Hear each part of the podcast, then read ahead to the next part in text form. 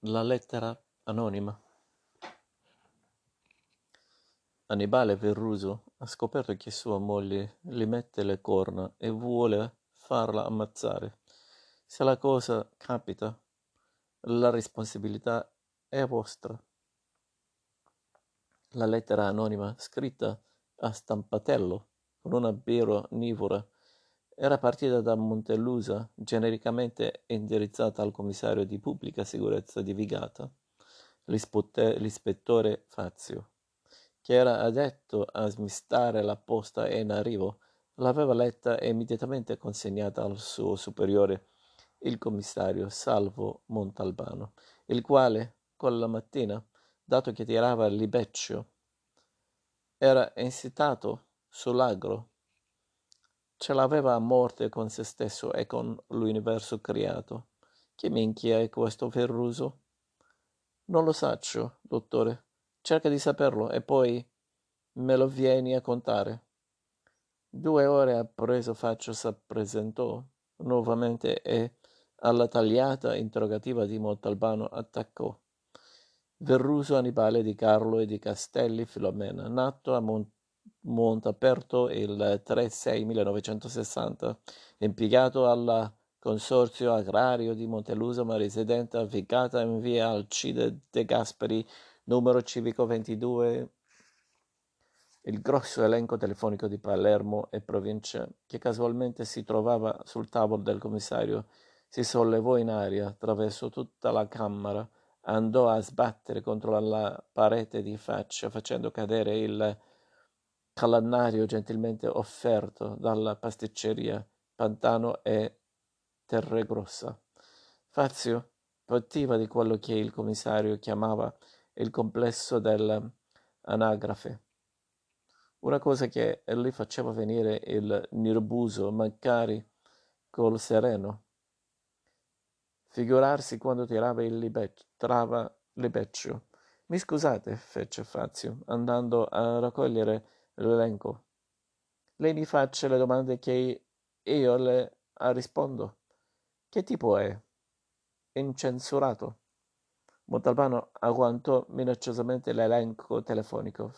Fazio, te l'ho ripetuto cento volte.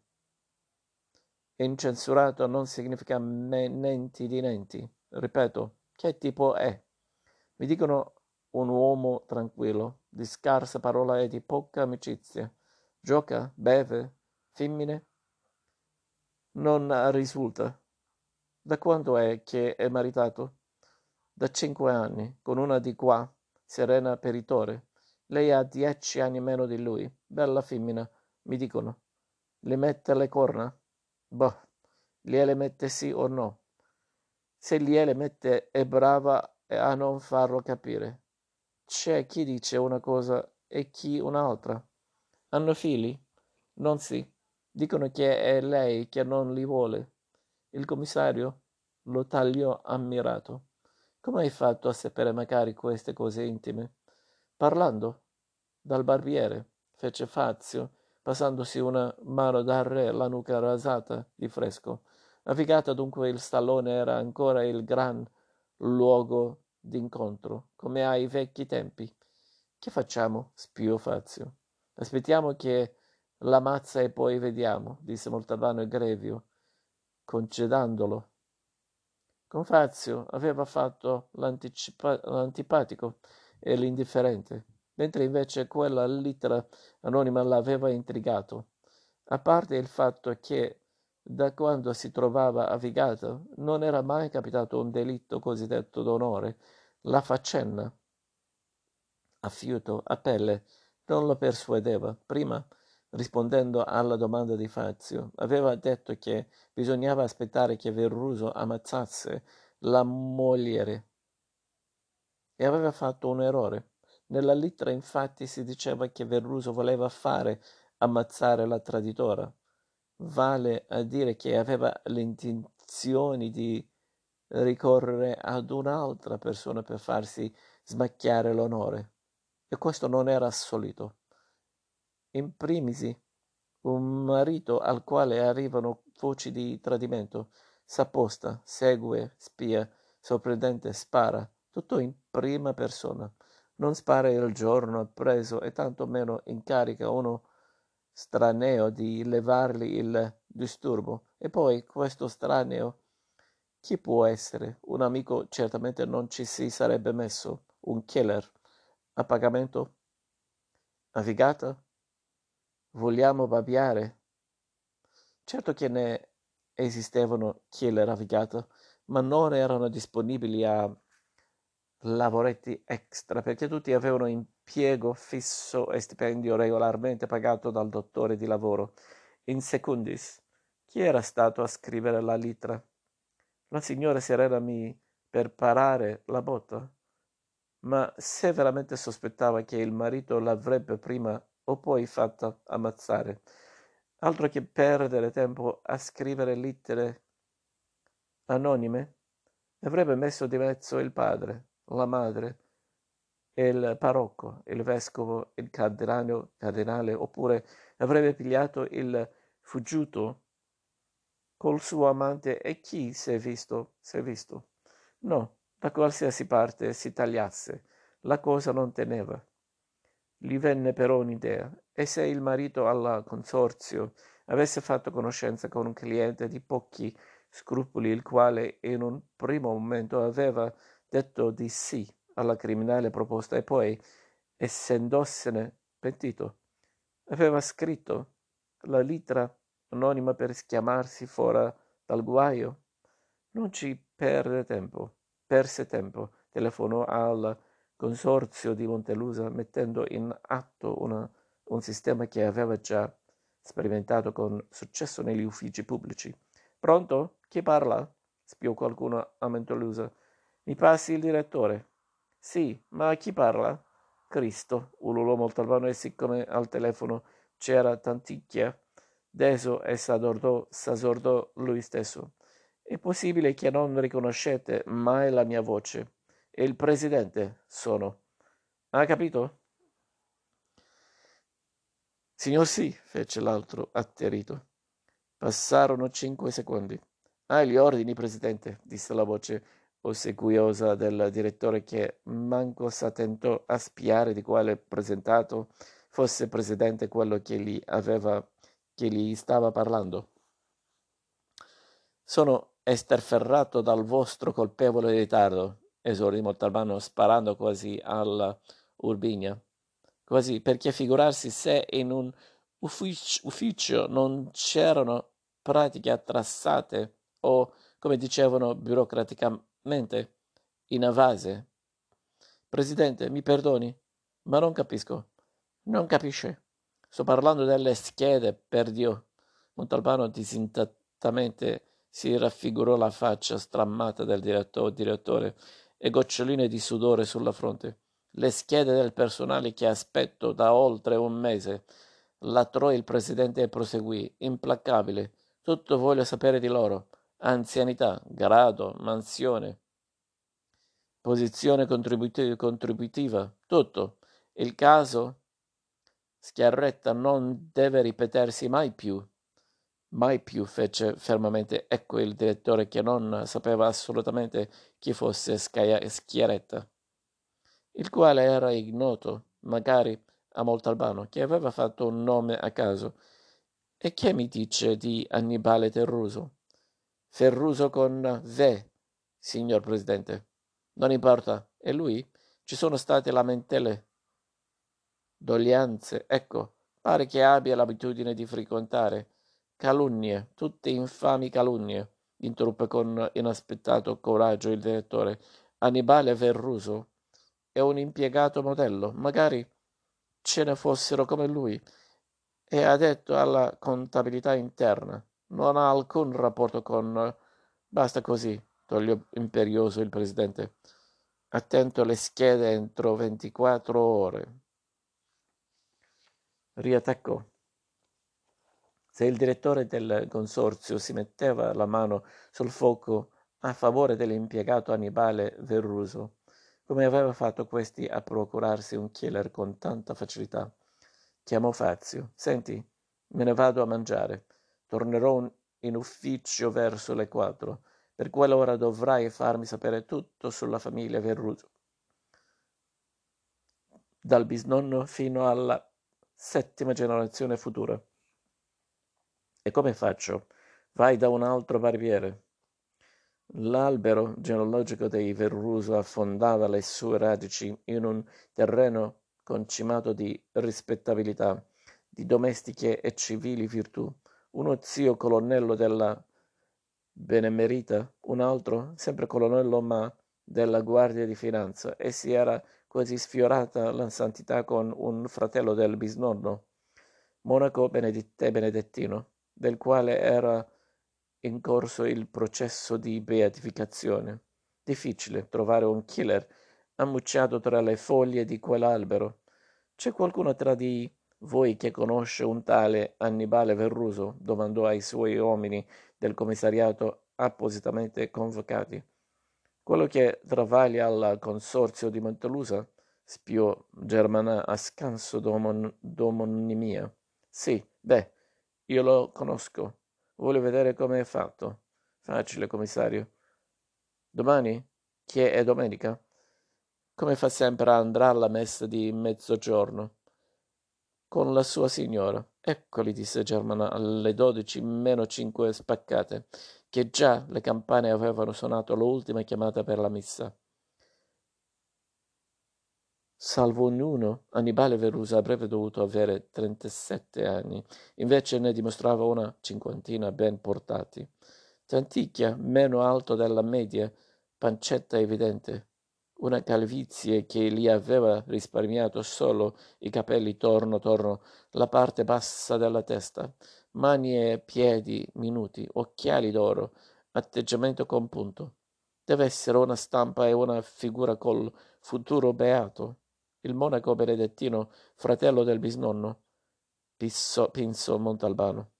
Ma soprattutto dall'uomo emanava un'ariata di paziente imbecillità. Guardati dal cornuto pazienzioso, pazienzioso, faceva però il proverbio.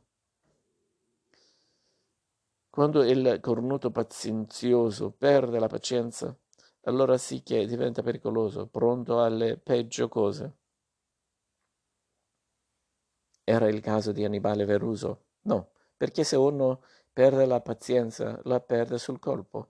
Non medita di perderla in differi, differità, secondo quando denunziava la lettera anonima. Sulla mogliere, la signora Serena, peritore in Veruso, il commissario ebbe invece fulminea certezza. Quella le corna al marito gliele metteva e magari abbondantemente. Lo portava scritto nel modo di muovere il culo, nello scatto col quale scuoteva i long, lunghissimi capelli neri, ma soprattutto nell'improvviso sguardo che lanciò a Moltobano se, sentendosi tagliata. Le verdi pupille cangiate nei fori delle canne di una lupara. Era mora, bella e traditora, come faceva la canzone. Dicono che lei lo tradisce.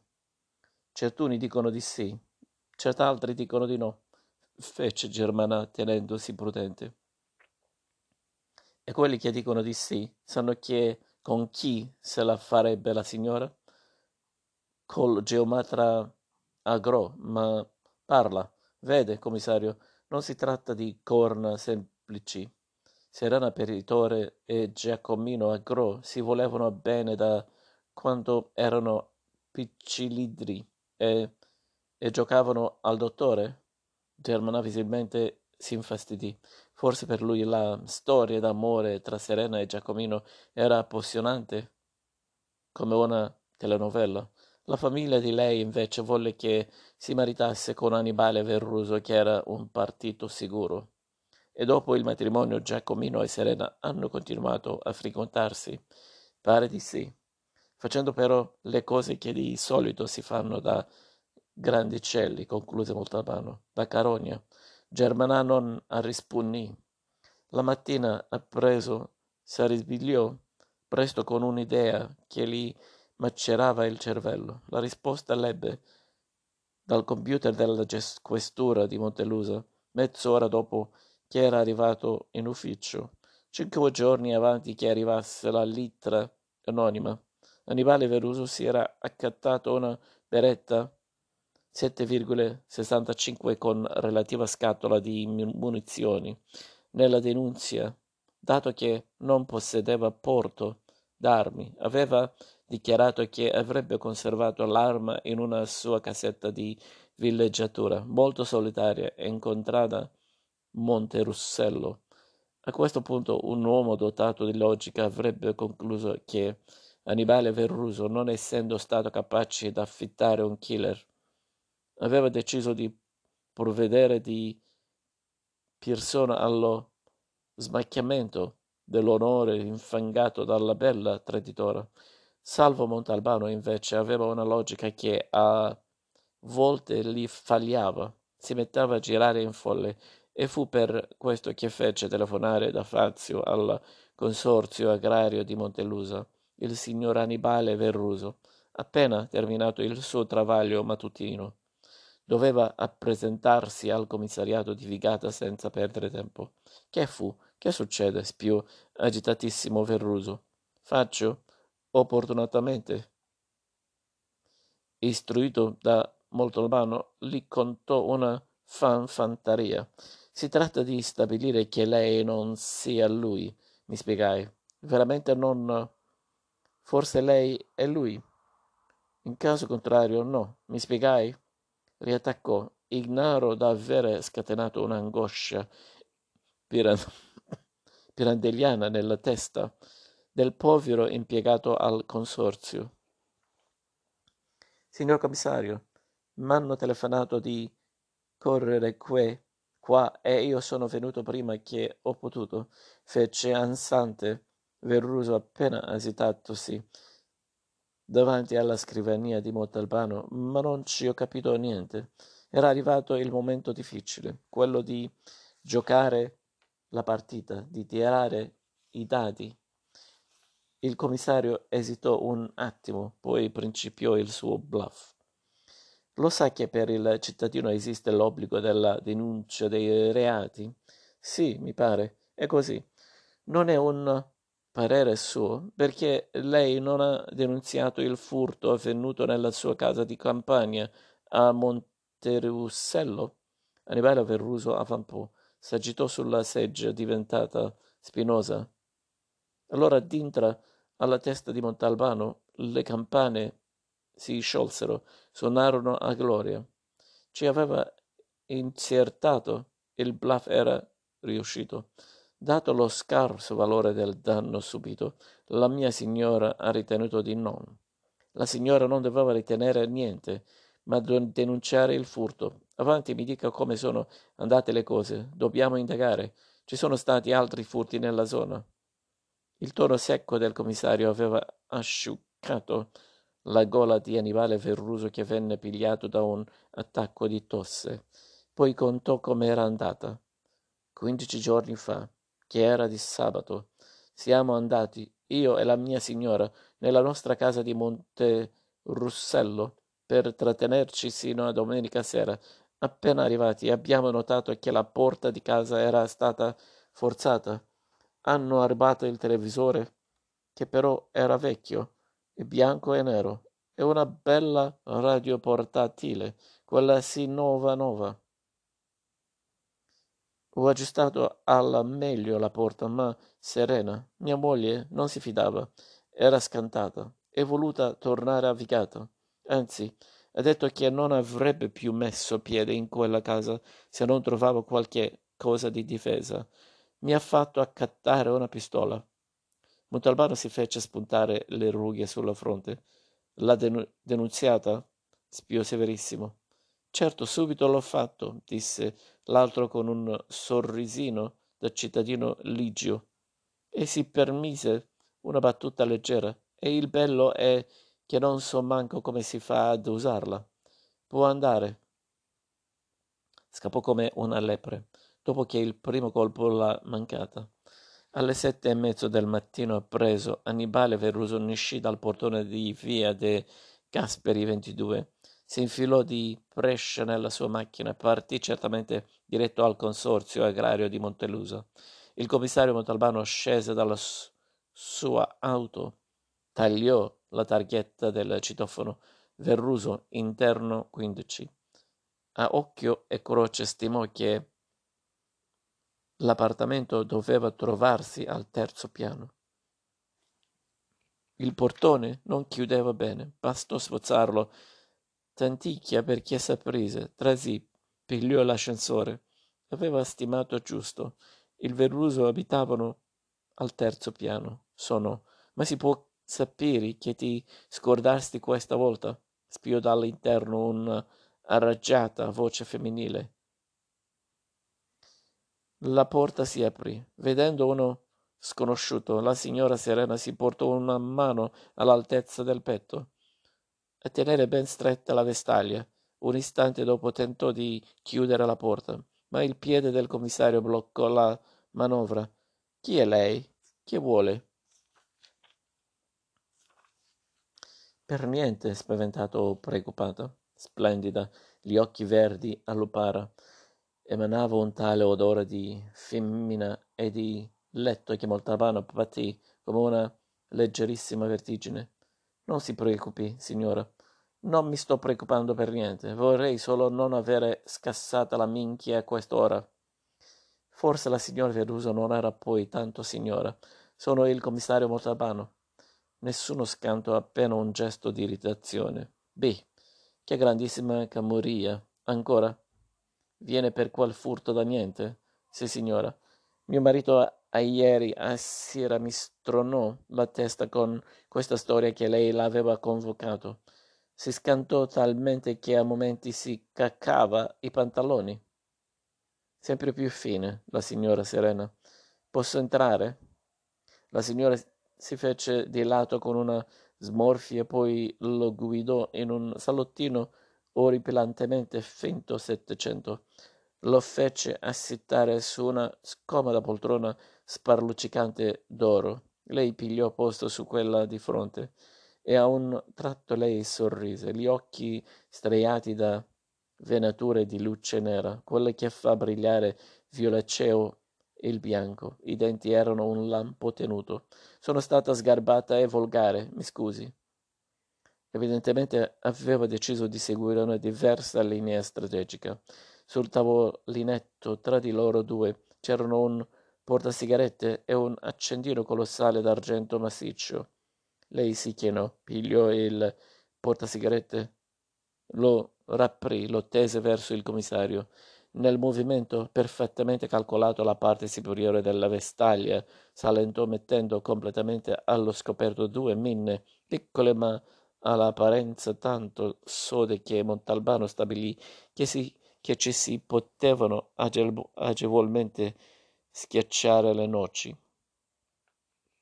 Chi vuole da me? spiò con voce bassa, tagliandolo occhi neri, occhi e continuando a porgergli il portasigarette aperto. Era chiaro, magari, quello che non diceva a parola, a parole, qualunque cosa tu possa volere. Sono pronta a darcela Montalbano rifiutò con un gesto, e non stava rifiutando solamente la sigaretta. Lei chiuse il portasigarette, lo rimise sul tavolinetto, continuò a tagliare il commissario da sotto in su, la vestaglia sempre aperta. Come ha fatto a sapere che a Monte Russello avevamo avuto un furto?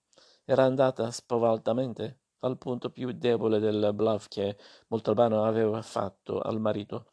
Ho tirato a indovinare, rispose il commissario, e suo marito ci è cascato. Ah, fece lei, ratterizzandosi.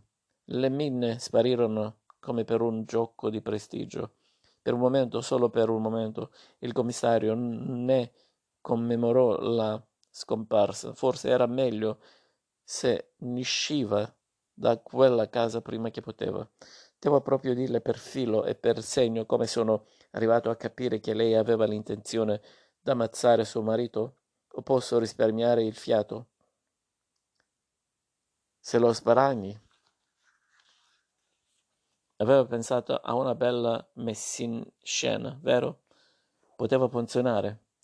Mi corregga se sbaglio. Una delle prossime notti che dormite a Monte Russello, lei sveglia suo marito dicendo che ha sentito fuori una rumorata sospetta. Lo convince ad armarsi, ad uscire, e appena lui è fuori, lei, da dietro, gli dà un gran botta di testa. Il geometra Gros, smessi i panni di finto ladro, indossa quelli di vero assassino. Spara a suo marito con la pistola che lei gli ha fatto accattare. La massa e sparisce. Lei racconterà poi che il suo povero marito è stato pigliato a botte, disarmato e ucciso dal ladro. All'incirca la cosa doveva andare così, no? Più o meno. Lei ha capito anche che le mie sono solo chiacchiere, cose di vento. Non ho niente di concreto per spedirla in carcere. Certo che lo ha capito. E avrà magari capito che se succede qualcosa di male ad Annibale Verruso, la prima persona che va dentro è lei, seguita dal suo amichetto Giacomino.